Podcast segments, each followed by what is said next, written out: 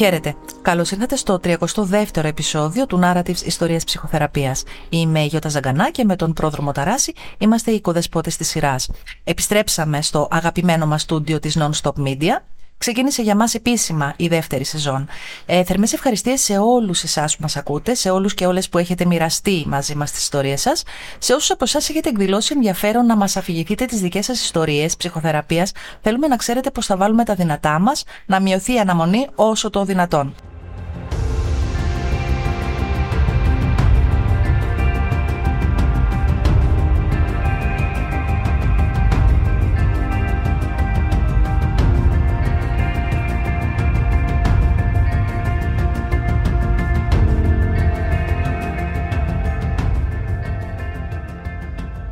Στο επεισόδιο αυτό μιλάμε για τη ΔΕΠΗ, τη διαταραχή ελληματικής προσοχής και υπερκινητικότητας. Ο Οκτώβριος είναι παγκόσμια μήνας αφιερωμένος στην ευαισθητοποίηση για τη ΔΕΠΗ και εμείς είμαστε εδώ με την Παυλίνα Κωνσταντάρα. Παυλίνα, καλώς ήρθες. Καλώς σας βρήκα. Καλώς τη, καλώς τη. Τα καταφέραμε. Επιτέλους, ναι, ναι, ναι. Με μεγάλη χαρά είμαι εδώ σήμερα να κουβεντιάσουμε. Εγώ λοιπόν ε, σε γνώρισα περισσότερο από μια ανάρτηση που είχες ε, κάνει σε σχέση με τη ΔΕΠΗ και κάπου έγραφες ε, και το όνομα Στέφανος. Ναι. Και επειδή ο γιος μου είναι Στέφανος, είναι ένα χρόνο μικρότερος και, και εκείνος ε, διαχειρίζεται θέματα ΔΕΠΗ, ε, είπα Α, ωραία. Κάτι ταιριάζει εδώ. Ξεκινάμε από μια κοινή βάση. Σωστά. Και πολλά από τα στοιχεία που έλεγες έτσι ήταν σαν να βλέπω ντεζαβού. για στοιχεία. Ισχύει. Ε, η ανάρτηση έγινε, ε, η αλήθεια είναι ότι ήταν μια, και εγώ είδα κάτι που είχαν αναρτήσει και ήθελα να πω τη γνώμη μου πάνω σε αυτό. Ε, και μου έκανε τρομερή εντύπωση πόσοι άνθρωποι διάβασαν αυτή την ανάρτηση γιατί κυρίως τα περνάμε πια υπάρχει τόσο πολλή πληροφορία και τα περνάμε λίγο γρήγορα και όταν βλέπουμε και πρόβλημα δεν το αναλύουμε πολύ πιο πολύ τα αστεία τα ε, και μου έκανε τρομερή εντύπωση πως ο κόσμος ενδιαφέρθηκε, με ρώτησε, συνομιλήσαμε, άλλοι γονείς. Εγώ σκέφτομαι ότι, δεν ξέρω, από προσωπική εμπειρία θα το έλεγα, ότι είναι σαν ένα θέμα για το οποίο μιλάμε και δεν μιλάμε. Δηλαδή, στον τελευταίο καιρό εγώ ακούω ενήλικες, ε, ε, παιδιά, γονείς, μιλάνε πάρα πολύ για το ADHD, έχω ADHD, είχα, έχω, ανακάλυψα ότι έχω μεγάλος. Ε, και είναι συγχρόνω σαν να είναι τόσο διαδεδομένο πια, σαν να είναι, πούμε, ένα trend να μιλήσει κανείς γι' αυτό, και συγχρόνως δεν, δεν μιλάει κανείς για το βίωμα. Ισχύει αυτό που λες, ε, ισχύει πολύ και για τους ενήλικες.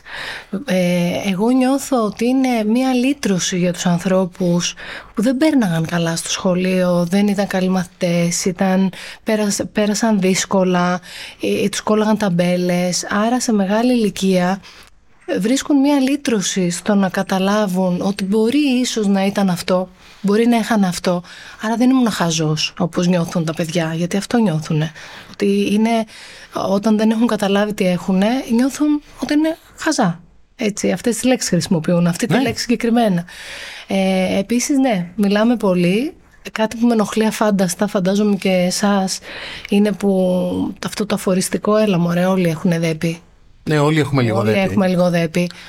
Ε, με ενοχλεί γιατί αυτό αυτομάτως μειώνει τη δυσκολία που περνάνε γονείς και παιδιά ε, που έχουν αυτή την ε, ασθένεια, την πούμε.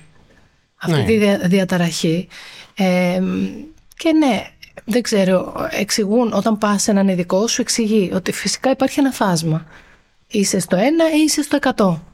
Όταν το παιδί σου είναι στο 10, ναι, μπορεί να έχει λίγο από τις οθόνες, όντως, από όλα αυτά τα μηνύματα, από όλα όσα μας συμβαίνουν, έτσι όπως είναι ο κόσμος μας γύρω μας. Αλλά όταν είναι στο 90, και αυτό είναι. χρήζει θεραπείας, αυτό δεν είναι αστείο, ούτε χρειάζεται να λέμε ότι έλα μωρέ όλοι έχουν δέπει. Ναι. Το άλλο στοιχείο που βλέπω εγώ είναι πάρα πολύ η ενοχοποίηση του γονιού ότι δεν ξέρω, δεν το έχεις το παιδί ήρεμο, δεν το κάτι κάνεις και δεν το ηρεμείς, ε, δεν περνάς πολύ χρόνο μαζί του, γι' αυτό κάνει έτσι, δεν το έχεις μάθει όρια, ε, όλο αυτό ρε παιδί μου το blaming ας πούμε που υπάρχει. Δεν ξέρω αν το έχεις ακούσει, αν το έχεις σκεφτεί, αν το έχει... Ε, εγώ το ακούω πολύ από τη μαμά μου. Ε, στην αρχή μου έλεγε εσείς καθόσασταν, ε, εγώ έκανα αυτό και καθόσασταν, αυτό το δικό σου παιδί δεν κάθεται ούτε ένα δευτερόλεπτο, ε, βάλ του πάρκο. Της λέω μαμά, περπατάει το παιδί. Δεν μπορεί να μπει σε πάρκο. Α, δεν έχει σημασία. Ναι, ε, εγώ ε, βγήκα από το πάρκο τριών χρονών. Σου άρεσε. Όχι. Άρεσε στη μαμά μου, μάλλον. Ναι, ναι. Τέλος πάντων, τέτοια πράγματα ακούγα πολλά, πολύ από τη μαμά μου. Ε, η οποία φυσικά για καλό το έκανε, για να με βοηθήσει, για να έβλεπε ότι δυσκολευόμασταν με την υπερκινητικότητα κυρίως σε πολύ μικρή ηλικία. Ε, υπάρχει αυτό, το λένε οι φίλοι σου, οι, οι άλλοι γονείς. Ε, και όταν δεν ξέρεις και τι ακριβώς συμβαίνει, ε, λες εντάξει αγοράκι είναι, ζωηρό είναι. Ε, οπότε ναι το άκουγα. Αυτή τη στιγμή όμως εγώ έχω το ρόλο να τον υπερασπιστώ. Όταν λοιπόν θα μου πει κάποιος ε, ε, δεν μπορεί να κάτσει. Όχι, δεν μπορεί να κάτσει. Αν μπορούσε θα καθότανε. Ε, γιατί έχει θέπη. Και κάνουμε αυτό και αυτό και έχει βελτιωθεί για τον εαυτό του κυρίως, αλλά όχι, δεν μπορεί να κάτσει αν αυτό ρωτά. Αυτό το δεν μπορεί να κάτσει σε ένα σημείο. Ναι. νομίζω ότι είναι μία δυσκολία η οποία πάει και πέφτει πάνω σε πολλά κοινωνικά στερεότυπα. Ας πούμε, ε, το να κάνετε κάποιο ακίνητος που εγώ το θεωρώ γενικά για οποιοδήποτε παιδί ε, 6-7, μόλις μπαίνουν ας πούμε, στο σχολική κοινότητα, θεωρώ ένα παιδί 6 χρονών να του πεις ότι, ας πούμε, για τη σχολική κοινότητα που συνήθως εκεί ξεκινάει να ναι, δυσκολεύει ναι. το πράγμα, να του πεις ε, τώρα θα κάθεσαι έτσι, αγαλματάκι, και θα ακούς την κυρία, τον κύριο σου, ας πούμε, και δεν θα κουνιέσαι. Και μόλις χτυπήσεις το κουδούνι θα βγεις και θα ξαναμπείς. Και... και θα μπεις την ώρα σου, λες και είσαι στρατιωτικό. Χωρίς να φωνάζεις, χωρίς να σπρώχνεις, χωρίς να ε, σου πέσει τσάντα. Χωρί χωρίς να ξεχάσεις κάτι στο σχολείο. Ε, ε, το θεωρώ γενικά ένα λάθος τρόπο εγώ μάθησης. Ακόμα και για ένα παιδί που δεν έχει κάποια διαφορετικότητα. Εγώ θα σου πω ότι στο νηπιαγωγείο και χάρηκα πάρα πολύ όταν μου το είπαν αυτό, επειδή και εγώ και οι γονείς νιώθουμε λίγο ένοχοι, γιατί ξέρουμε ότι το παιδί μας το θεωρούμε OK, okay, ζωηρό. Άρα λες, όταν το στέλνω στο σχολείο, έχω μία ενοχή ότι ξέρω ότι μπορεί να δυσκολεύει τη δασκάλα. Mm. Άρα εγώ πήγα μια μέρα και λέω, ξέρετε, καταλαβαίνω, μου λέει, ακούστε μου λέει, τα αγόρια σε αυτήν την ηλικία, αν δεν είναι έτσι είναι πρόβλημα. Mm. Και κάπως ε, κι εγώ ηρέμησα, γιατί εγώ δεν είχα άλλο παιδί, δεν ξέρω πώς είναι, δεν έκανα και παρέα με άλλες μαμάδες που να έχουν αγόρια σε αυτήν την ηλικία και ηρέμησα όταν μου το είπα αυτό και νιώσω καλά. Και πρέπει οι εκπαιδευτικοί να το λένε αυτό σε αυτές τις ε, ηλικίες. Ναι.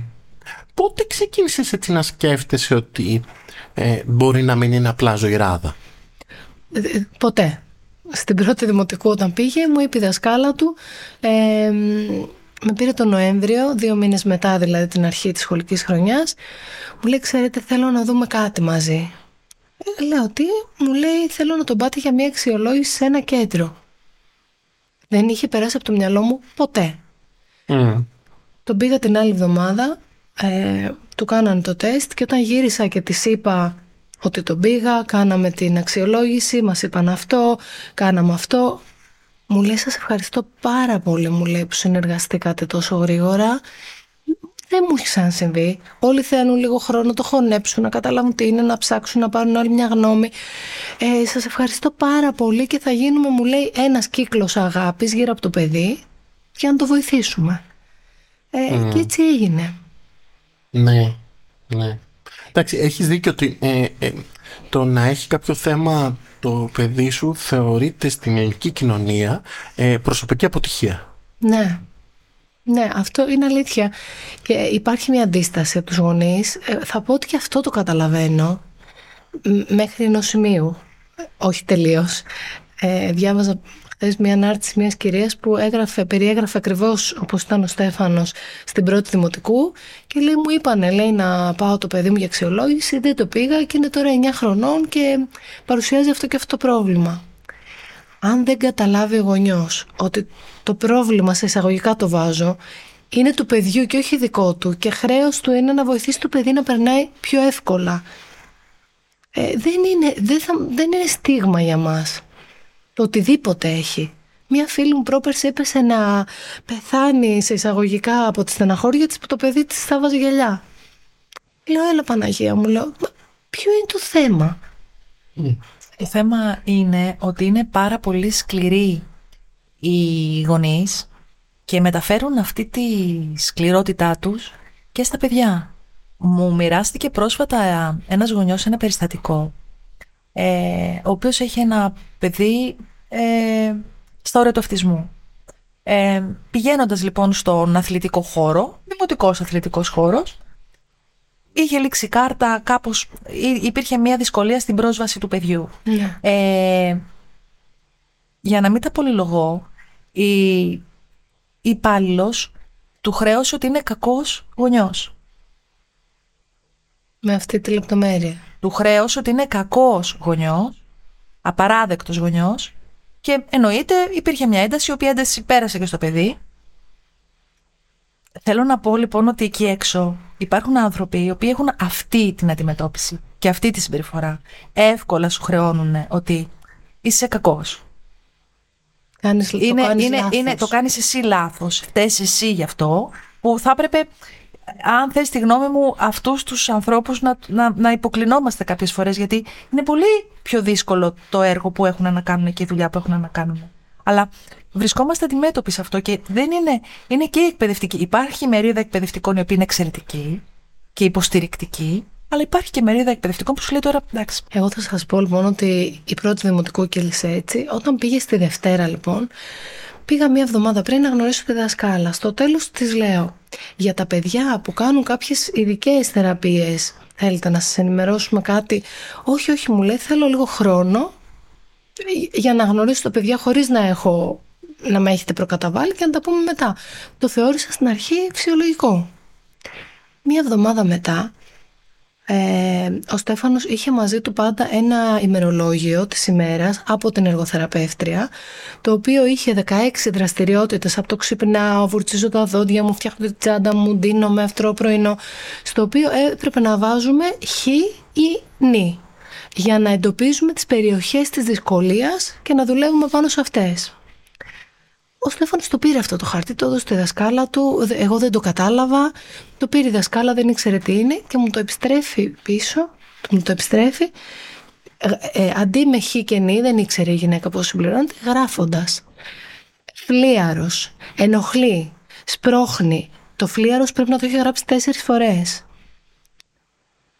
Αφού το είδα και πήρα ένα ηρεμιστικό λίγο γιατί δεν μπορώ πραγματικά. Είμαι πολύ ευαίσθητη σε αυτό το σε αυ, στο χαρακτηρισμό στο να λέμε στο παιδί είσαι φλίαρος ή είσαι ενοχλητικός ενοχλεί τους επισηματές του μου γράφε ε, ζήτησα λοιπόν μια συνάντηση με τη δασκάλα και με την ψυχολόγο του σχολείου και πηγαίνοντας τους είπα ότι ε, αν θέλετε να μου πείτε και εσείς πράγματα θα μου ζητήσετε μια δεύτερη συνάντηση. Σήμερα ήρθα εδώ να σας μιλήσω εγώ και τους, τους είπα όλη την πορεία του παιδιού, ε, τι, ε, τι έχουμε περάσει, τι, τι έχει κάνει, πόσο έχει όλο το οικογενειακό σύστημα συνεισφέρει σε χρόνο, σε κόπο, σε αλλαγές για να φτάσουμε εδώ που φτάσαμε γιατί το παιδί δεν κατάφερε στην πρώτη μου να μάθει να διαβάζει. Και αυτό του ήταν πολύ μεγάλη δυσκολία και όλο το καλοκαίρι της πρώτης προς Δευτέρα ξανά έκανε από την αρχή εγώ, ο μπαμπάς του και ο Στέφανος προσπάθεια και κατάφερε να μάθει να διαβάζει μία εβδομάδα πριν πάει Δευτέρα. Και της εξήγησα πού είμαστε. Η γυναίκα μου ζήτησε χίλια συγγνώμη. Από εκεί και πέρα όχι απλά συνεργάστηκε, ε, βοήθησε τόσο πολύ το παιδί. Ε, σας τα λέω όλα αυτά για να πω ότι πρέπει και εμείς έχουμε ένα ρόλο να ενημερώνουμε ακόμα και τους εκπαιδευτικούς.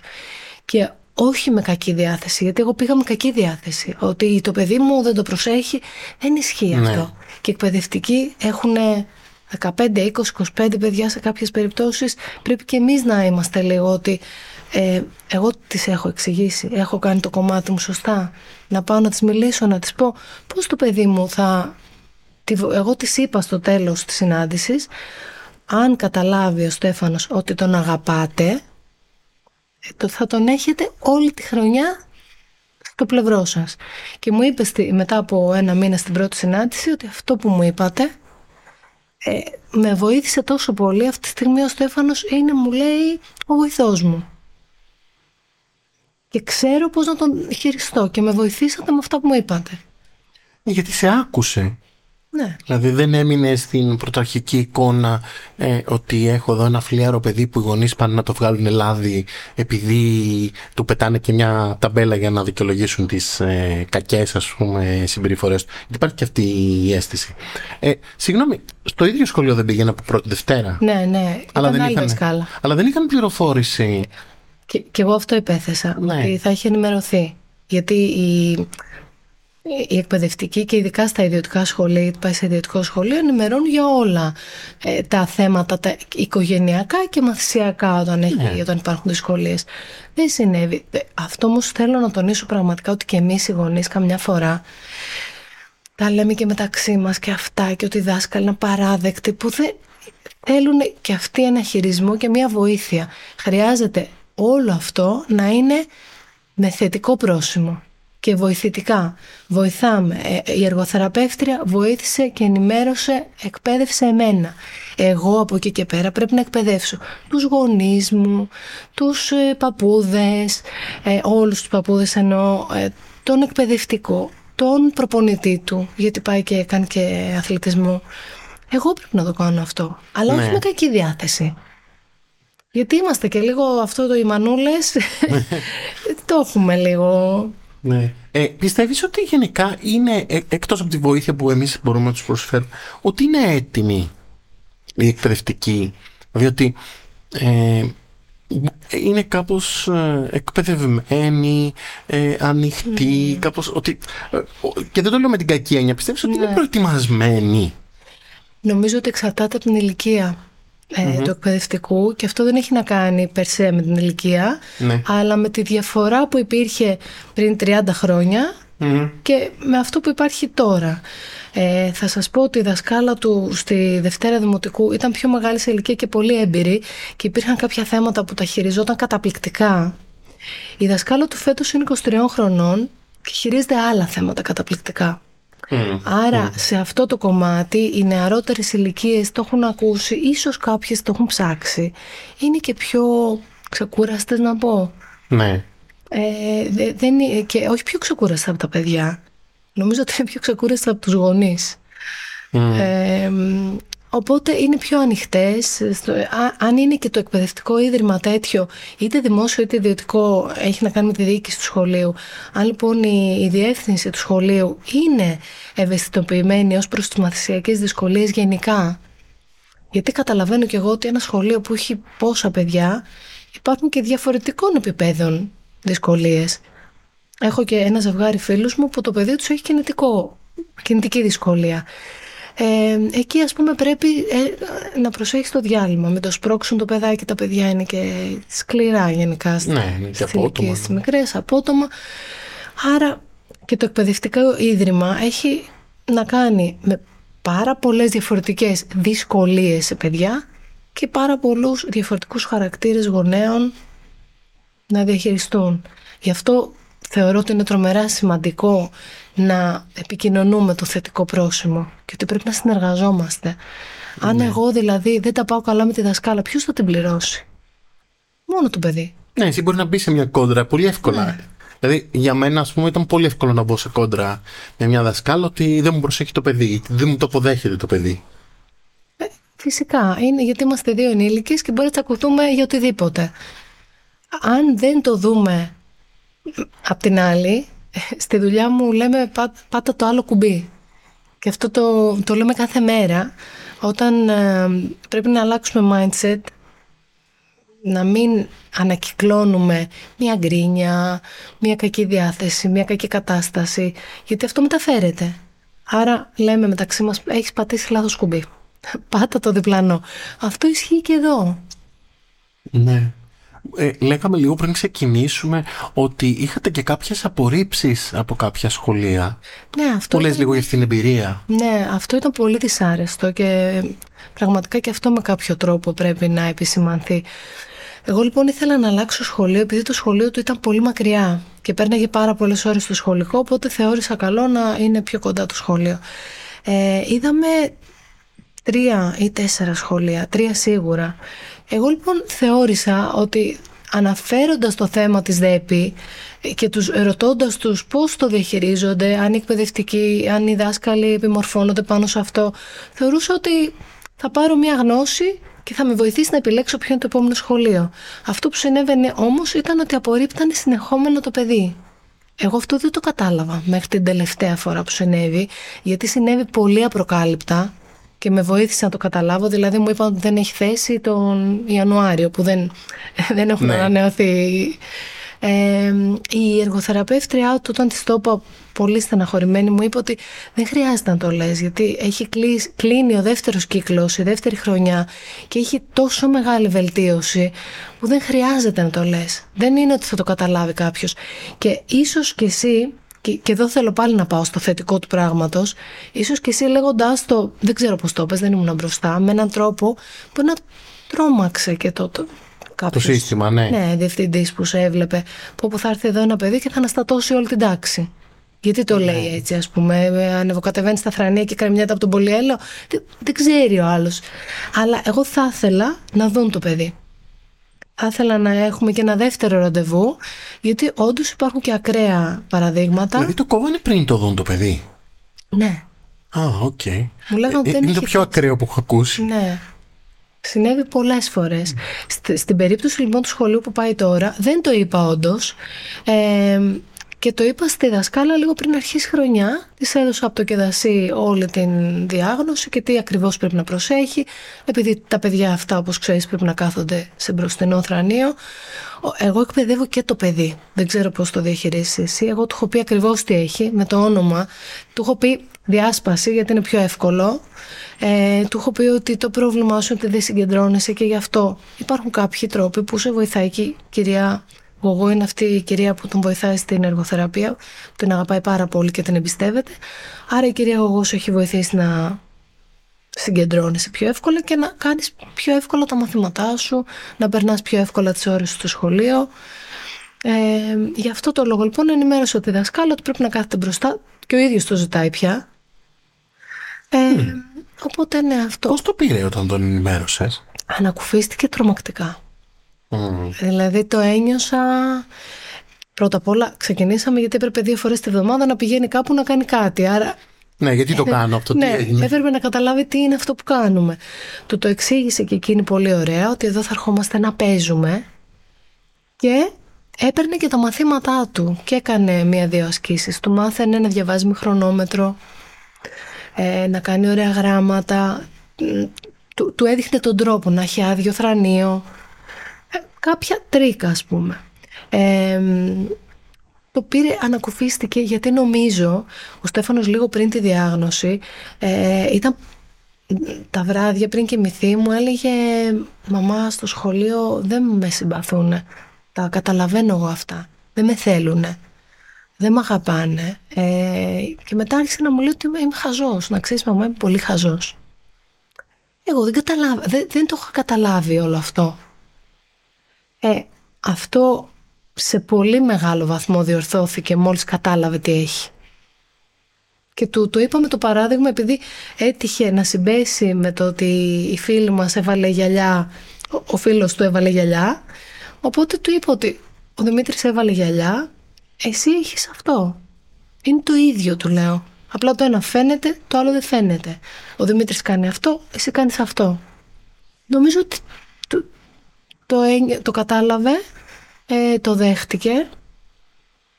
Ε, είμαστε και πάρα πολύ τυχεροί, αν και νομίζω ότι οι άνθρωποι γενικά που το επάγγελμά τους είναι ε, να ασχολούνται έτσι με αυτές τις ε, δυσκολίες τις μαθησιακές είναι ευαίσθητοι άνθρωποι. Εγώ θεωρώ ότι ήμουν πολύ τυχερή που έπεσα σε αυτή τη γυναίκα ε, και είχε και χρέη ψυχολόγου. Ε, μας έλεγε ναι. πάρα πολλά πράγματα που οι γονείς καμιά φορά δεν τα βλέπουμε από την τριβή. Ναι, ναι, ναι. Εγώ σκεφτόμουν και αυτό που έλεγες με τις ταμπέλες. Ε, εμένα ξέρω έλεγε είμαι κακός. Ναι. Γιατί ε, σε κάποια διαλύματα ας πούμε δεν ήθελε να γυρίσει πίσω στο, στην τάξη. Ναι. Και του λέγανε ε, μα όλα τα παιδιά γυρνάνε. Γιατί δεν γυρνάς είσαι κακός. Και ξεκίνησε αυτό το ταραβέρι, είμαι κακό, είμαι κακό. Και σκεφτόμουν πώς, ας πούμε, το είμαι χαζός που έλεγε ο, ο γιος σου. Ε, το είμαι κακός που έλεγε ο δικός μου. Ένα άλλο κοριτσάκι έλεγε είσαι το μαύρο πρόβατο, της λέγανε. Ε, ή το ένιωθε και σαν συνέστημα. Ε, αισθάνομαι πώς μπορεί να οργανώσεις την αντίληψη που έχεις για τον εαυτό σου από τόσο μικρή ηλικία πρώτη δημοτικού ε, γύρω από μια τόσο σημαντική λεπτομέρεια που να λες είμαι χαζός δεν είμαι και πολύ αγαπητός, είμαι κακός, είμαι και το μαύρο πρόβατο και μετά αν αρχίσει και αντιδράς έτσι, ας πούμε, α, να, ορίστε, δεν στα έλεγα εγώ. Ακριβώς. Και είναι φαύλος κύκλος. Κοίταξε, το άλλο που κατάλαβα είναι ότι τα παιδιά με δέπη έχουν το εξής θέμα. Ε, και το εξής θέμα. Ε, μέσα στην τάξη, ε, επειδή κουνιούνται πολύ, ε, προκαλούν, ε, πώς το λένε, ενοχλούν ενοχλούν το διπλανό τους. Άρα ο Στέφανος στον υπηαγωγείο πολύ συχνά έριχνε το φαγητό των άλλων παιδιών, γιατί πεταγόταν, σηκωνόταν, άρα μπορεί να έριχνε το φαγητό τους. Άρα το παιδάκι αυτό που του έριξε το φαγητό προφανώς δεν τον θέλει για φίλο μετά. Ή του λέγε, δεν ξέρω εγώ τι του λέγε. Υπήρχαν κάποια άλλα, ε, ε, ή μπορεί να σηκωθεί να ρίξει τα τετράδια ή το μολύβι. Ε, άρα αυτά τα ίδια παιδιά δεν θέλουν να παίξουν στο διάλειμμα με αυτά τα παιδιά που κουνιούνται ναι. πολύ, που ενοχλούν. Αυτή τη διάσταση δεν την είχα καταλάβει. Μέχρι που είδα λίγο πώς είναι η τάξη, έτυχε και μου είπε ότι έπεσα, έπεσε ένα παιδί κάτω γιατί είχα αφήσει την τσάντα μου μέσα στη μέση και έπεσε ένα παιδάκι κάτω και χτύπησε πολύ άσχημα στην πρώτη δημοτικού. Και του είπανε Στέφανε, πρέπει να μαζεύεις τα πράγματά σου για, για αυτό το λόγο. Αυτό κάπως του έκανε κλικ γιατί έγινε κάτι σοβαρό. Γιατί και η ακαταστασία είναι πάρα πολύ χαρακτηριστικό ε, παίρνουν ένα πράγμα από εδώ, το αφήνουν εκεί, τα πράγματά τους όλα ανοίγουν, όλα ε, ε, μουτζουρωμένα, τα μολύβια φαγωμένα, τα ρούχα τους. Υπάρχει μια καταστασία γιατί έτσι είναι και το μυαλό τους μέσα. Οπότε πρέπει κάπως να συμβαδίζει το μέσα με το έξω. Αυτό λοιπόν δεν τα κάνει αγαπητά σε ένα κύκλο άλλων παιδιών. Συγγνώμη, αυτό όμως είναι και δουλειά του εκπαιδευτικού. Ανεξαρτήτως βαθμίδας. Να προστατεύσει και το ίδιο το παιδί, αλλά και τα υπόλοιπα παιδιά, δηλαδή να εξηγήσει γιατί συνέβη αυτό.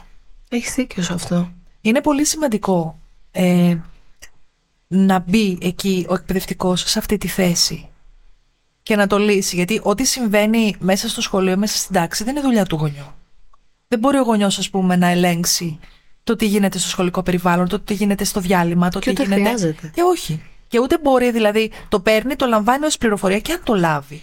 Δηλαδή, εσύ ήσουν τυχερή που ο Στέφανος σου τα έλεγε. Θα μπορούσε και να μην στα πει. Η πληροφορία δηλαδή που φτάνει σε εμάς ως γονείς μπορεί να είναι μετά από καιρό ή μπορεί να μην φτάσει και ποτέ ή μπορεί να φτάσει τυχαία. Είναι ο ρόλος όμως του εκπαιδευτικού και θα, θα, θα σταθώ πολύ σε αυτό γιατί είναι η δουλειά του ε, πρώτα να κάνει κάτι και αν δεν τα καταφέρει ας πούμε ή αν δει ότι δεν γίνεται μετά σε δεύτερο επίπεδο να το επικοινωνήσει με τους γονείς και να πει εγώ έχω κάνει αυτό αλλά δυστυχώς δεν τα έχω καταφέρει. Ε, είναι πολύ σημαντικό δηλαδή να, να σταθούμε και σε αυτό. Δεν είναι κάτι που, που δεν ε, αφορά κανέναν και αφορά μόνο γιατί όντως έχουμε ένα ενοχικό εμείς και όντως το παίρνουμε πολύ πάνω μας και λέμε τι να κάνω εγώ και πώς μπορώ να το κάνω και να τι έκανα και να δεν το έκανα. Αλλά η ευθύνη από τη στιγμή που είναι σχολικό περιβάλλον και από τη διεύθυνση δηλαδή ξεκινάει μέχρι και τους δασκάλους χρειάζεται μία ενημέρωση και μία ευαισθητοποίηση και από τη δική τους πλευρά. Γιατί ό,τι και να κάνουμε εμείς, δηλαδή όσο καλά δουλεμένο και να είναι ένα παιδί, όση αγάπη και να του δώσουμε, εκεί έξω θα, βρει, θα βρίσκει τείχο. Αυτό ακριβώς που λες ε, συνέβη προχτές στην πρώτη συνάντηση μου είπε η δασκάλα, είναι πανέξυπνος, είναι, καλό, είναι επιμελής, είναι αυτό, είναι και. Ε, εντάξει, μου λέει το μόνο πρόβλημα που έχω είναι που κουνιέται συνέχεια στην καρέκλα του και φοβάμαι, μου λέει κιόλας μην πέσει και ενοχλεί λίγο και τη διπλανή του. Και της λέω, ξέρετε, το καταλαβαίνω αυτό που λέτε και είμαι σίγουρη ότι συμβαίνει ακριβώς έτσι, γιατί το ξέρω, παιδί μου είναι. Αλλά δυστυχώς αυτό πρέπει να το λέσετε εσείς. Ε, και δεν σας το λέω, της λέω ότι είναι δικό σας... Ε, πρέπει να το λύσετε με έναν τρόπο. Ο Στέφανος της λέω σας συμπαθεί πολύ ε, σας ακούει, μου λέει ναι το κάνω, τον επαναφέρω, αλλά ξανά μου είπε το ίδιο και η δασκάλα των Αγγλικών, λέω πρέπει να βρείτε έναν τρόπο. Ε, θέλετε να σκεφτείτε εσείς κάτι, να ρωτήσετε. Πραγματικά σε αυτό δεν μπορώ να σας βοηθήσω. Εγώ στο σπίτι λέω του πήρα την καρέκλα με τα ροδάκια και έχει μια σταθερή καρέκλα. Καμιά φορά της λέω το ξαναγυρίζω στα ροδάκια γιατί και με τη σταθερή. Δοκιμάζω λοιπόν, της λέω στο σπίτι. Δοκιμάστε κι εσείς, δεν μπορώ σε αυτό να... Και μία άλλη δασκάλα λοιπόν στον υπηαγωγείο, δηλαδή αυτή είναι η περίπτωση που της είπα ακριβώς αυτό που λες, αλλά πάντα με ευγένεια. Και ούτε θα το ανακυκλώσω αυτό να πω Α, τι μου είπε. Όχι, μου το είπε. Ναι. Της απάντησα, πάμε να συνεργαστούμε. Και μία άλλη δασκάλα στον υπηαγωγείο μου είχε βοηθήσει πάρα πολύ. Μου λέει: Θέλετε να σας πω, όπως το λες ακριβώς, τι, τι έκανα εγώ μία φορά; Λέω: Ναι, τι κάνατε; Να μου λέει: Όταν τρώει, πάντα του πέφτουν τα φαγητά κάτω. Μία φορά λοιπόν, αφού τα ρίξω όλα κάτω, λέω: Στέφανε, ε, έχεις ρίξει όλα τα φαγητά κάτω. Αχ, κυρία, συγγνώμη. Έλα να τα σκουπίσουμε. Μου λέει: Πολύ πρόθυμο, πήγε, πήρε το σκουπάκι, τα σκούπισε, τα, τα μάζεψε. Πάει να βγει διάλειμμα, τελείωσε το διάλειμμα. Πω πω, νεύρα να κλαίει. Του λέω Στέφαν, έλα εδώ να σου πω κάτι. Τι συνέβη, έχασα το διάλειμμα. Γιατί έχασες το διάλειμμα, γιατί σκούπιζα. Γιατί σκούπιζες, γιατί μου έπεσε το φαγητό. Προσπαθήστε μου λέει να γυρίζετε πίσω να καταλάβει την αιτία. Γιατί επειδή τα παιδιά σκέφτονται πάρα πολύ γρήγορα, σου λέει έχασα το διάλειμμα. Γύρνα τον λίγο πίσω να καταλάβει τι συνέβη, τη ροή των πραγμάτων, που μπορεί να είναι και η δική του ευθύνη, που πρέπει η προσοχή του να είναι για να μην χάσει το επόμενο διάλειμμα; Από το να του πω κάτσε κάτω, ε, μα εσύ έριξε το φαγητό.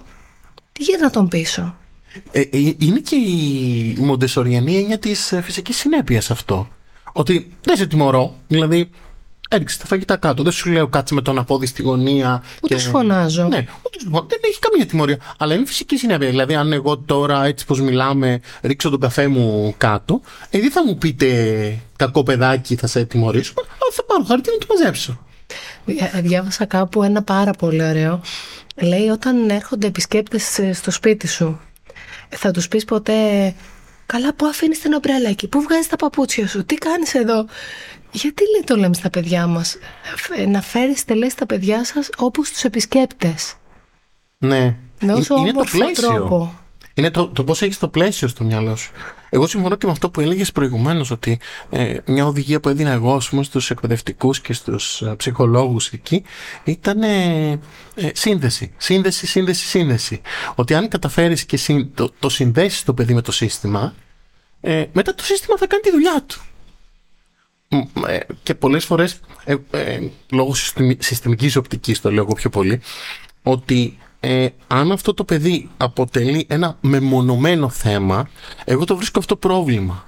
Δηλαδή αυτό το παιδί μπορεί να είναι μέρος ενός συστήματος το οποίο έχει να πάρει πάρα πολλά και κοινότητα από ένα παιδί με οποιαδήποτε διαφορετικότητα ναι, ναι. Και, και η κοινότητα. Πρέπει να εκπαιδευτεί πάνω σε αυτό Πολύ, πολύ σωστή οπτική. Μ' αρέσει αυτό. Θέλω να το σκεφτώ που είπες.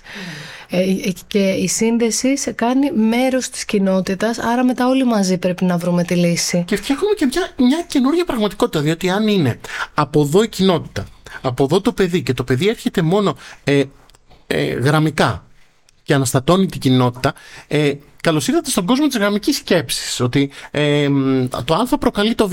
Και αν μου βρούνε πουθενά σε αυτόν τον κόσμο ένα πράγμα που να προκαλεί ένα πράγμα, εγώ θα τους δώσω συγχαρητήρια. Δηλαδή, η εξαφάνιση των δεινοσαύρων, ας πούμε, ξέρω εγώ, ο κομίτης που έπεσε. Δηλαδή, ε, δεν υπάρχει πουθενά γραμμικότητα στη φύση. Έτσι, έτσι είναι. Ε, μα βλέπω και μέσα στα παιδιά, ας πούμε, μου κάνει τρομερή μου αρέσει πολύ να παρατηρώ τη σχέση των παιδιών σε αυτήν την ηλικία. Αυτό το δεν με έχει φίλο, πια αγαπάω. Δηλαδή, ο τρόπος που συνδέονται και οι λέξεις που χρησιμοποιούν έχει για μένα τρομερό ενδιαφέρον γιατί το έχω ξεχάσει πώς, πώς είναι να ήμασταν εμείς, όταν ήμασταν εμείς και το παρατηρώ με πολύ έτσι περιέργεια ε, και ένα άλλο που μου έκανε πολύ εντύπωση, ο Στέφανος ε, έχει, είχε ένα φίλο, τον έχει ακόμα ενώ στο, γιατί άλλαξε σχολείο τώρα, στο προηγούμενο σχολείο λοιπόν είχε ένα κολλητό φίλο, ο οποίος ε, η μαμά του είναι δασκάλα. Πολύ καλός μαθητής.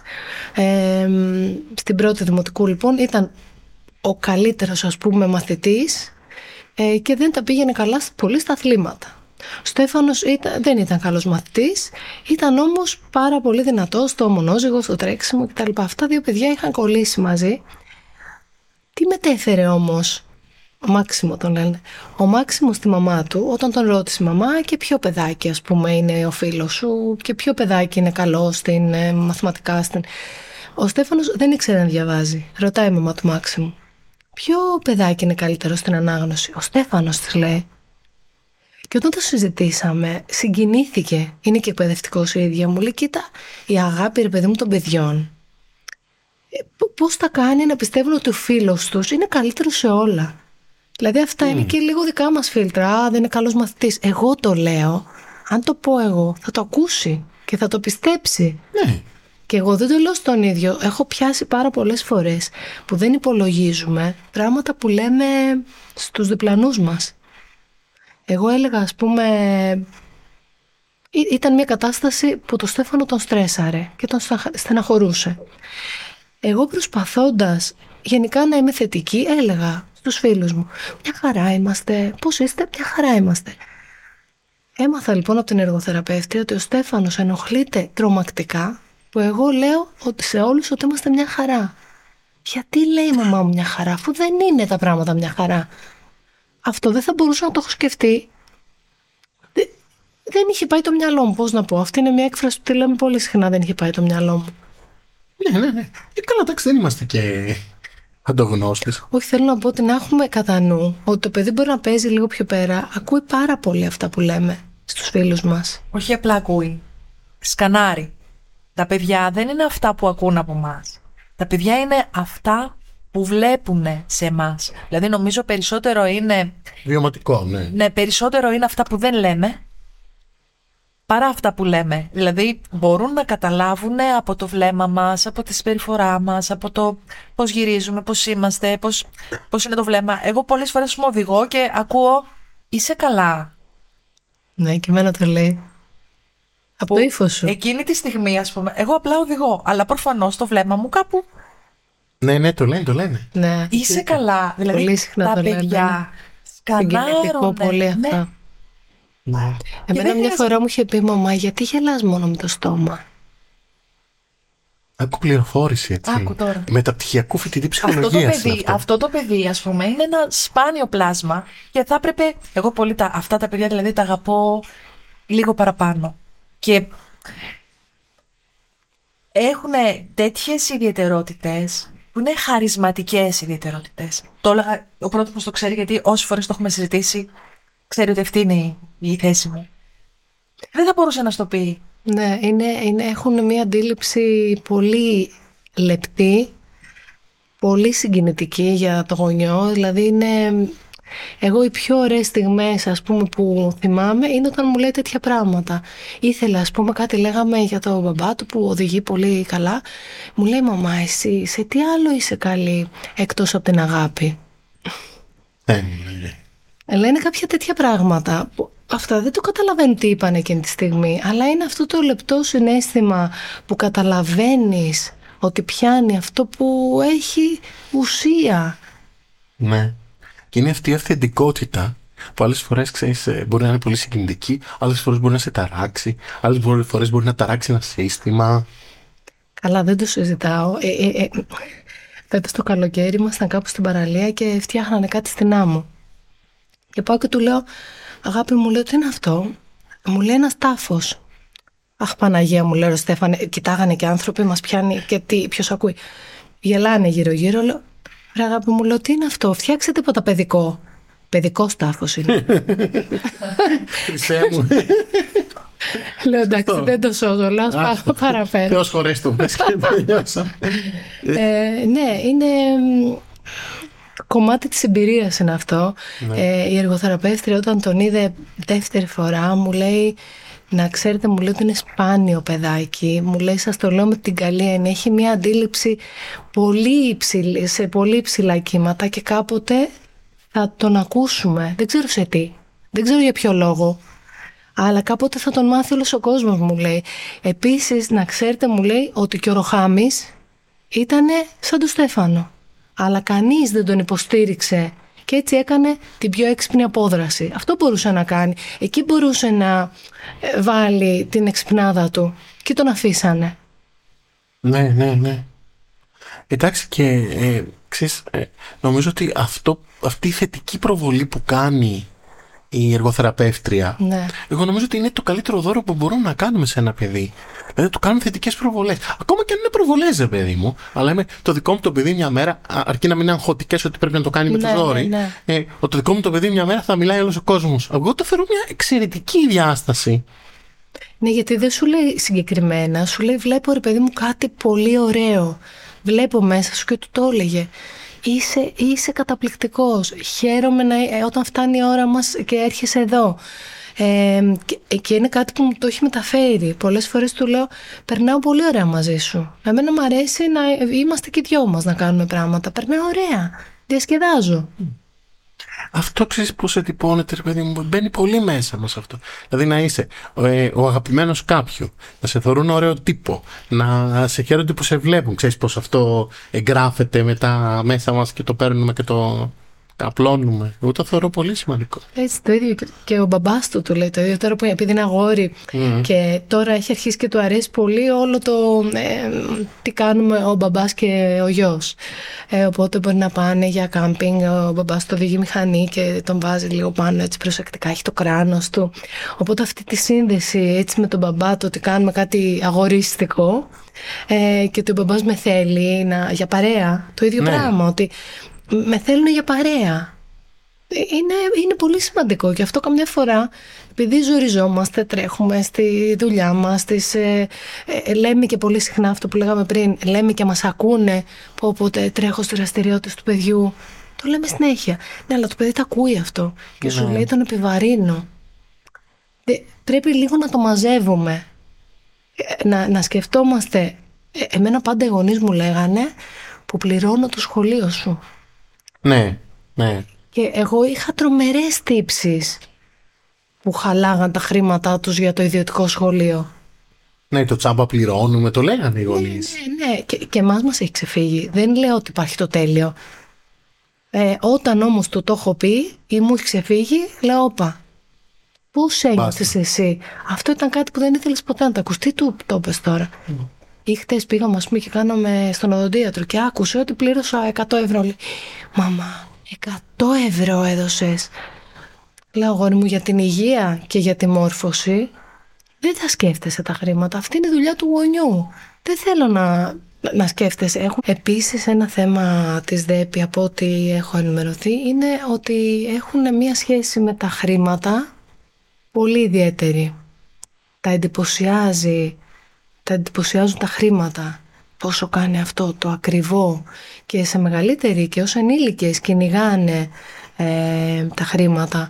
Ε, δεν μπορούν να τα κρατήσουν. Ας πούμε, ο Στέφανος έχει ένα κουμπαρά, κάθε δύο μέρες τον ανοίγουμε. Δεν, ε, ή πόσο κάνει αυτό, δεν μπορεί, δεν μπορεί με τίποτα να του πεις να γεμίσει ο κουμπαράς και να πάρουμε κάτι τα Χριστούγεννα. Επειδή δεν λειτουργεί και έτσι το μυαλό τους είναι μέρος της διαταραχής που είναι το, στο εδώ και τώρα και δεν μπορεί να το, δεν μπορεί να το αφομοιώσει Ναι. το ότι τα Χριστούγεννα θα πάρουμε ένα μεγάλο δώρο. Δεν του λέει τίποτα σε αυτά τα παιδιά. Αυτό είναι και μια ενήλικη διεργασία πολύ μου, ρε. Δηλαδή το ματαιώνομαι τώρα, ε, δεν παίρνω τώρα το κινητό που θέλω για να πάρω τα Χριστούγεννα, ξέρω εγώ, μ, να Ένα πάω καλύτερο. ταξίδι Α, ναι, ναι. ή ε, μ, δεν αλλάζω αυτοκίνητο για να πληρώσω το σχολείο του παιδιού μου. Είναι επειδή μου πολύ ενήλικες διεργασίες. Ναι. Τι πώς περιμένουμε από ένα παιδί που έχει αυτό το immediate gratification, ας πούμε, την άμεση ευχαρίστηση, να του πούμε όχι τώρα, σε τρεις μήνες. Ναι, ναι.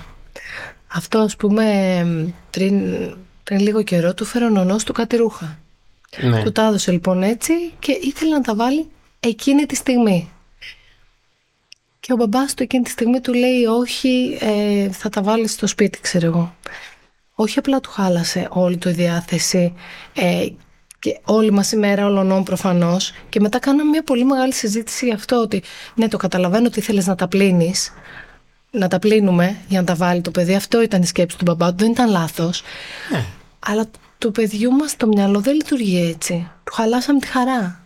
Ήθελε Ναι. να βάλει εκείνη την ώρα από πάνω το σορτσάκι και το μπλουζάκι. Τι πείραζε; Δηλαδή αυτά, αυτά τα πράγματα πρέπει εμείς ως γονείς παιδιών με αυτή τη διαταραχή να έχουμε στο μυαλό μας. Να, να Που μην μεγαλώσαμε δίνουμε... κι εμείς με αυτά, δεν μεγαλώσαμε. Δηλαδή, και να, να, τη μην ματέωση, δίνουμε, ας πούμε. να μην δίνουμε όλες τις μάχες. Δεν είναι όλες ίδιες. Εμένα σήμερα το πρωί ήθελα να βγει και φόραγε μια χρυσή αλυσίδα, πώς φοράνε οι ράπερ, πήρε μια δική μου. Τώρα λέω να του χαλάσω, να του χαλάσω τη διάθεση, ας να τη βάλει. Τι πειράζει. Δεν, με πει, δεν, δεν του είπα να πάει σχολείο έτσι. Πήρα ένα φίλο του πει, ας τη βάλει. Δηλαδή και εμείς κολλάμε πολλές φορές στο μυαλό μας, ενώ πρέπει να κάνουμε ένα βήμα πίσω και να πούμε τώρα αυτό πειράζει πραγματικά τόσο πολύ. Ε, ας πούμε, εμένα μου έλεγε «Θε- ε, θέλω να μπω στο ντουζ μία μέρα με τα ρούχα. Του λέω όχι, είναι χειμώνας, του λέω τώρα. Μόλις καλοκαιριά, το θυμότανε λοιπόν. Να μπω, ε, μπες. Λέω μέσα μου πειράζει τόσο πολύ. Μη μου το λες όμως λέω κάθε φορά γιατί πρέπει μετά να τα πάρω, να βραχούμε αυτά. Ε, μπες, θες να μπεις μια φορά να δεις πόσο είναι, μπες. Δεν είναι τόσο τρομερό. Πολλά πράγματα που τους λέμε όχι δεν είναι τόσο τρομερά και επειδή λέμε τόσο πολλά όχι, τα συ- σημαντικά όχι μετά δεν έχουν αξία. Μαθαίνει ένα παιδί να κάνει bypass και μετά. Δηλαδή, όχι αυτό, όχι αυτό, όχι αυτό, όχι αυτό. όχι Ναι. αυτό. Σου λέει πώς θα επιζήσω εγώ; Θα αρχίσω μερικά όχι να τα και όπου μόνος μου. Να κάνω ότι δεν ακούω. Ναι. Πολύ συχνό αυτό. Το βλέπω πάρα πολύ συχνά. Ας πούμε αυτό νιώθω ότι το έχω κερδίσει. Καμιά φορά αυτό ας πούμε τι σύγκρουση μπορεί να έχει εδώ. Όταν είστε δύο γονείς, από, εννοώ δύο άλλοι γονείς, ε, άλλων παιδιών, και εγώ τον αφήνω να κάνει κάτι και η μαμά ή ο μπαμπάς του άλλου παιδιού δεν τον αφήνει. Εκεί υπάρχει μια δυσκολία, ας πούμε, στις διακοπές.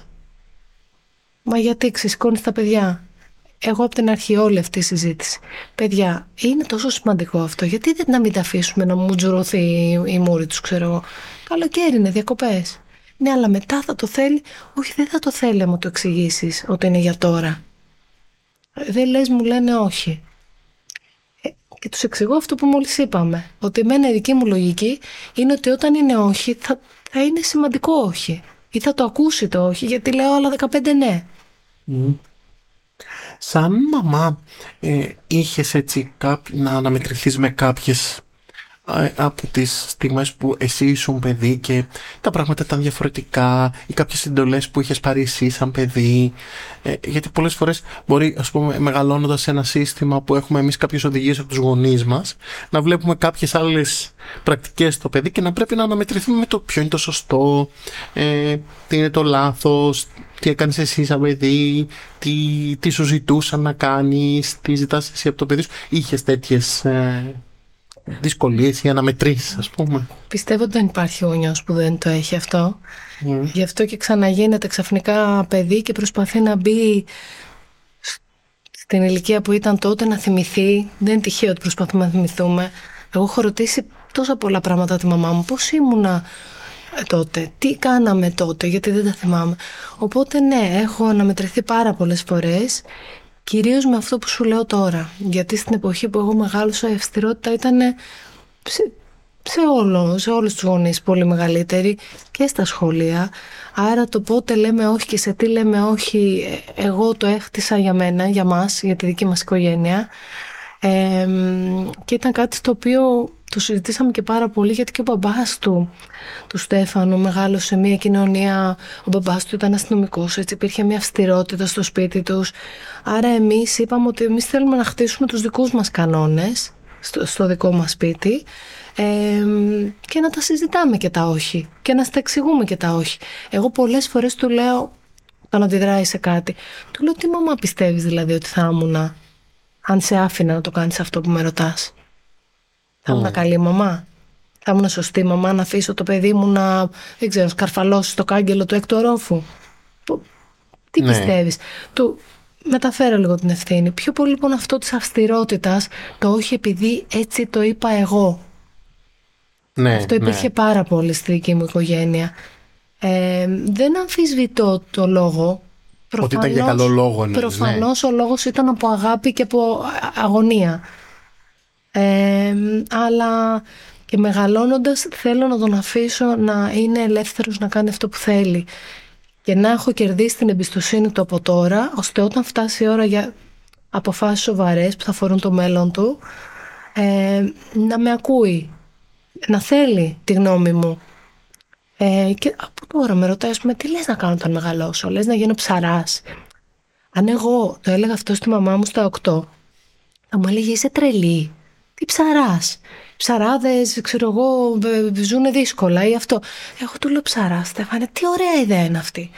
Θα έχουμε ψάρια φρέσκα να τρώμε, θα μένουμε σε ένα ωραίο μέρος. Ναι, μαμά, αλλά δεν είναι, ξέρω εγώ, δύσκολο. Ε, ναι, θα πρέπει να ξυπνάς και το πρωί, ναι, δεν είναι όλες οι μέρες οι ίδιες. Αυτό λοιπόν εγώ δεν το είχα και τώρα το καλλιεργώ γιατί ήταν κάτι που με δυσκόλεψε πολύ. Γιατί δεν ήμουν και ποτέ ένα παιδί που ήξερε τι θέλει να κάνει.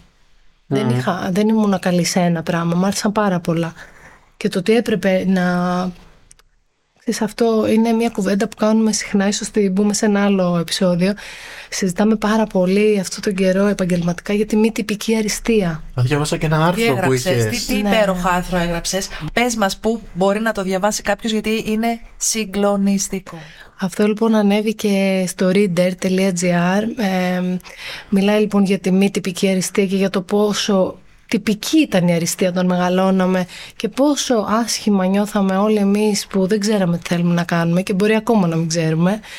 Ε, είναι μια φιλοσοφική έννοια την οποία την, ε, ε τη, συζητάμε και την πλαισιώνουμε. Ε, εγώ δουλεύω σε μια εταιρεία επικοινωνίας που λέγεται Social Do και σε αυτό το πλαίσιο, επειδή ακριβώς δουλεύουμε πάνω στην επικοινωνία, και όλη αυτή η ανάγκη γεννήθηκε από την ερώτηση, την πολύ απλή, του πόσο σημαντικό είναι το βιογραφικό μας. Μπορεί ένα βιογραφικό να μας περιγράψει; Η αυτόματη απάντηση είναι ότι όχι.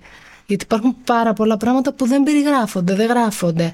Άρα, κατά πόσο πρέπει ένα τμήμα ανθρώπινου δυναμικού να βλέπει ένα βιογραφικό και να κάνει εσύ αριστερά, εσύ δεξιά; Και πόση εφαρμογή έχει και στα παιδιά αυτό, ε; Πάρα πολύ. Διότι ε, έχουμε μάθει. Οι άριστοι νομίζω... μαθητές. Ναι. Παίρνουμε άριστα. Ε, Εμέσω. Δεν ξέρω, δηλαδή όσο και ανοιχτός να είσαι, δηλαδή εγώ που ασχολούμαι και με την ψυχική υγεία ως επάγγελμα, όσο ανοιχτός και αν είσαι, υπάρχει πάντα αυτό το μικρόβιο μέσα του το παιδί μου να αριστεύσει σε κάτι. Ναι. Και τι σημαίνει αυτό, έτσι; Γιατί κάναμε πριν λίγες μέρες ένα τρίμερο workshop πάνω σε αυτή την έννοια και αυτό που συζητούσαμε είναι τελικά το άριστος, το excellence στα αγγλικά, γιατί ε, μάθαμε ότι το excellence έχει πάρα πολλές μεταφράσεις και δεν είναι μόνο άριστος. Είναι καλό. Είναι και αυτός που ξεχωρίζει κιόλας από τους ναι, άλλους. αλλά τι θα πει, εμείς στο μυαλό μας έχουμε ότι άριστος είναι ένας Ολυμπιονίκης και όποιος θα πάρει τον Νόμπελ. Εμείς αυτό κυνηγάγαμε. Άριστος μπορεί να είναι κάποιος που καταφέρει να κάνει 10 πράγματα μαζί, όπως εγώ. Άριστος μπορεί να είναι κάποιος που καταφέρνει να φτιάξει ένα δικό του podcast, όπως εσείς. Α, τι, θα πει αριστεία; Αυτό λίγο... Η αριστεία νομίζω μετριέται όπως μετριέται και η ευφυΐα νομίζω Παυλίνα. Ε, δηλαδή με νούμερο. Ε, ε, με ρωτούσε ένα παιδί, βλέπω ένα παιδάκι 12 χρονών στο γραφείο μου και με ρωτούσε τι, πώς μπορεί να κάνει ένα IQ test. Του λέω να μην κάνεις ποτέ μου λέει γιατί; Γιατί του λέω δεν μπορείς να μετρήσεις την ανθρώπινη φύση με έναν αριθμό. Έτσι και την αριστεία. Πολύ σωστά, πολύ σωστά. Και γράφω σε αυτό το άρθρο ότι στο τέλος, ότι αν τελικά η κοινωνία αυτό που ρωτάς είναι έτοιμη να δεχτεί ένα κόσμο που δεν θα λειτουργεί με βιογραφικά. Η απάντηση η δική μου είναι ότι ναι, γιατί και οι εταιρείες οι ίδιες πλέον κρίνονται με ESG κριτήρια. Αυτό πάει να πει ότι πλέον για μια εταιρεία, για να δεχτούμε ότι πάει καλά ή όχι, δεν υπάρχει ένας αριθμός. Παλιά λέγαμε πάει καλά η εταιρεία. Βγάζει τόσα λεφτά. Ο τζίρος της ήταν τόσο και το κέρδος της τόσο. Αυτό ήταν ο μόνος τρόπος που έκρινες αν πάει καλά. Αυτή τη στιγμή το ESG κριτήριο πάει να πει ότι κοιτάει άλλα 10, 20, 30 πράγματα που αφορούν μια εταιρεία. Με ποιο τρόπο διοικεί, τι πράγματα κάνει. Άρα και εμείς λοιπόν οι ίδιοι πρέπει να είμαστε ένα, με ένα ESG τρόπο να ε, κρινόμαστε από μια εταιρεία. Τι αρχικά είναι το ESG? Είναι environment, social και governance και όλα αυτά από κάτω έχουν διάφορα κριτήρια, υπάρχουν τα standard κριτήρια ε, και υπάρχουν και διάφορα κριτήρια από το ε, πόσες ε, γυναίκες ή άντρες απασχολείς, ε, πόσες γυναίκες ή άντρες είναι σε διευθυντικές θέσεις, τι κάνεις για το περιβάλλον, ε, κοινωνικές δράσεις. Μπράβο, κοινωνικές δράσεις, πάρα πολλά ναι, πράγματα. Το αποτύπωμα όλο, ναι. Αυτά λοιπόν όλα έρχονται και συμπληρώνουν το αποτύπωμα μιας εταιρείας πλέον. Και αυτό στο πολύ κοντινό μας μέλλον, με αυτόν τον τρόπο θα αξιολογείται μια εταιρεία ακόμα και για να πάρει δάνειο από μια τράπεζα. Πολύ ενδιαφέρον. δεν είναι μακρινό πράγμα. Αυτό είναι κάτι που συμβαίνει. Α το πάρουν λίγο και στην εκπαίδευση αυτό και στα σχολεία. Από το στόμα μου το πήρε. Το ESG, ας πούμε. Α το ονομάσουν κάπως αλλιώς, δεν μας πειράζει. Με έναν άλλο τρόπο. Ε, γιατί εντάξει, είναι αρκετή εκπαιδευτική και θέλω να το πω, γιατί πλέον βιωματικά έχω περάσει από όλες τις βαθμίδες. Ε, είναι πολύ εκπαιδευτικοί οι οποίοι όχι απλά είναι άξιοι συγχαρητηρίων και κάτι παραπάνω. Ε, οπότε ας ενθαρρύνουν αυτοί, ας δημιουργήσουν εκείνοι ας πούμε το, το, το νέο κύκλο πραγμάτων και καταστάσεων ε, για να μπορούν να εξασφαλίσουν τουλάχιστον ότι τα παιδιά θα παίρνουν κάποιες στιγμές χαράς και ευτυχίας και θα νιώθουν ότι είναι όντως μέρη μιας ομάδας, ότι μπορούν να είναι φίλοι, μπορούν να συνεπάρχουν ακόμα και αν οι διαφορές τους είναι χαοτικές. Και ότι Άριστος δεν είναι μόνο αυτός που πήρε 10 στο διαγώνισμα. Όχι. Ο Άριστος μπορεί να είναι αυτός που σκαρβαλώνει καλύτερα, που κάνει πιο γρήγορα κάτι. Έτσι να μην μεγαλώσει και σε μια κοινωνία, να μην βγει σε ένα επαγγελματικό στίβο που θα περιμένει ότι άριστος είμαι μόνο όταν μπω στη νομική, ε, την τελειώσω με άριστα και πάω σε αυτό το δικηγορικό γραφείο να δουλεύω. Αν δηλαδή δεν νιώθει το παιδί ότι, αυτό, ότι είναι σίγουρος για κάτι, ναι, ας δοκιμάσει και κάτι άλλο. Και με αυτές τις μεζούρες δηλαδή δεν την παλεύω εγώ να σας πω. μεζούρες για το βάρος, μεζούρες για το ύψος, μεζούρες για το IQ. Μεζου... Δηλαδή τα... Για την ηλικία. Για την ηλικία. Δηλαδή με αυτές τις μεζούρες έχουμε τώρα μεζούρες, πώς το λένε, πόσε πρωτενε τρώει ο καθένας, ας πούμε. Έχουμε καινούριο. Ναι, ναι. Όλα μετριούνται. ε, είναι κάτι άλλο, Παυλίνα, που έτσι είχε στο μυαλό σου καθώς ερχόσουν εδώ να μας μιλήσεις, που δεν σε ρωτήσαμε, που θα ήθελες έτσι κάπως να. Όχι, νομίζω τα είπαμε όλα. Έτσι ως κλείσιμο θα ήθελα αυτό να το υπερθεματίσω αυτό που είπα πριν, ότι το θετικό πρόσημο και η καλοσύνη στον τρόπο που χειριζόμαστε τα πράγματα και τις δυσκολίες είναι κάτι που πρέπει να το μεταδώσουμε. Εγώ γι' αυτό και αρχικά μόλις μου πρωτομίλησες ήθελα πάρα πολύ να έρθω να μιλήσω γιατί νιώθω ότι ως μαμά έχω πράγματα να πω και σε άλλες μαμάδες. Όχι κουνώντας το δάχτυλο. Γιατί νομίζουμε ότι όλοι μας κουνάνε το δάχτυλο.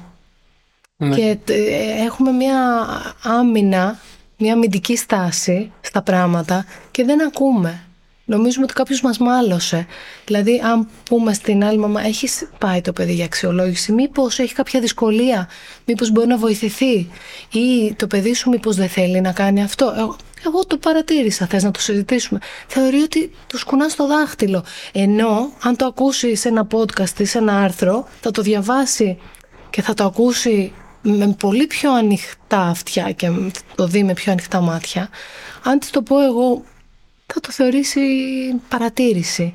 Άρα ας θεωρήσουμε ότι όλοι θέλουμε να μεταδώσουμε το καλό ναι. και ότι όλοι μπορεί να έχουν μια καλή διάθεση και ο δάσκαλος και ο προπονητής και οι φίλοι μας και να μην είμαστε τόσο. Ας ρίξουμε λίγο τις άμυνες μας να ακούσουμε λίγο τι λέει ο άλλος. Μήπως, μήπως κάτι από αυτά που μου λέει έχει ενδιαφέρον. Είναι μωρέ και εντάξει, ε, νομίζω ότι έτσι ε, ε, τους γονείς σαν να τους έχει φορτίσει και η κοινωνία με, την αίσθηση, με μια τεράστια αίσθηση ευθύνης οπότε αν πας να του πεις κάποιο ότι μήπως δεν κάνεις καλά αυτό είναι σαν να του λες απέτυχες στο ρόλο σου ναι, ίσως και εσύ λοιπόν δεν πρέπει να το πεις εσύ. Εγώ δεν ναι. πρέπει να το πούμε έτσι. Μην του το πεις, ναι, δεν κάνεις καλά αυτό.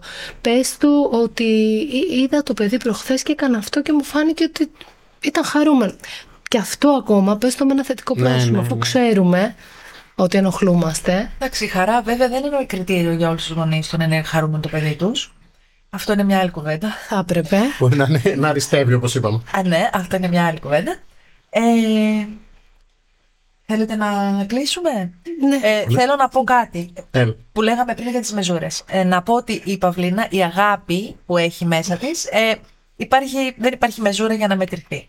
Ε, την ευχαριστούμε πολύ πολύ. Ευχαριστώ και εγώ πολύ. Ε, μαζί μας η Παυλίνα Κωνσταντάρα. Ήταν το 32ο επεισόδιο του Narrative Ιστορίας Ψυχοθεραπείας με την ιστορία της Παυλίνας και του Στέφανου. Να είστε όλοι καλά. Ευχαριστούμε για την ακρόαση. Ευχαριστούμε τον ηχολήπτη μας Άγγελο Κονταξή. Γεια σας.